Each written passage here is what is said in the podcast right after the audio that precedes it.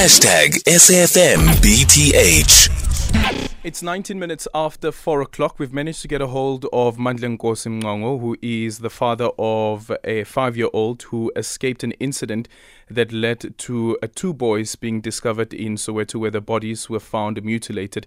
Um, and of course, tomorrow it is uh, the court proceedings that will get underway. So, five year old uh, Ngobizita Zulu, as well as six year old Tiamo Rabanye, were buried last week. A third child who was kidnapped uh, with them escaped and was found alive. The five year old helped give uh, some details that helped with the investigation. Mandla Nkosi now joining us on the line. Uh, Babu good afternoon, and thank you so much for making time for us.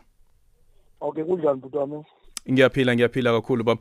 Um just quickly take us back to um the day that your that your son arrived back home and what it is that he told you.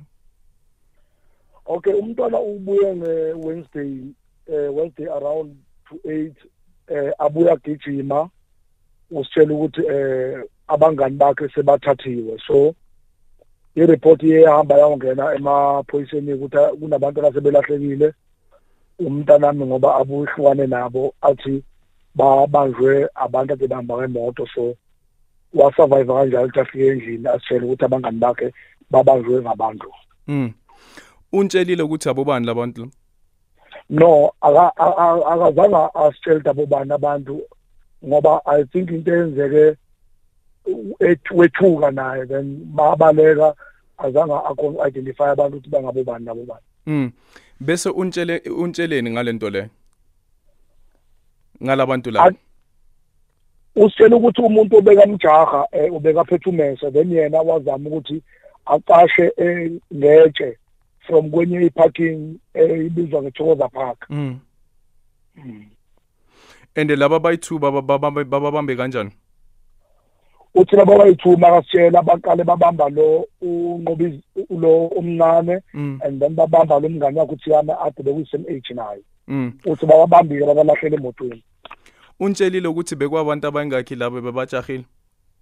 uthi umuntu abemjaha ubaba obesikhalinyana ngomzimba and then oyi-one obe ebenomzimba bekahlele emotweni Mm. mm. U umama yena bekakhona? Uma no be akasitshelanga ngomuntu omama Akantshelanga umuntu om- omama. yes usitshele ngabona bako ubaba kuphela Yeah. And then umntwana yena unjani? umntwana njengamanje uyakhopha kakhulu ngoba namanje sibhizi uhamba ama-psychologist and then esikoleni futhi usebuyele njengamanje Okay. but we're still waiting for i-feedback from u-class teacher wakhe ukuthi ukhopha kanjani eklasini Okay, okay. And yena zange bamlimaza?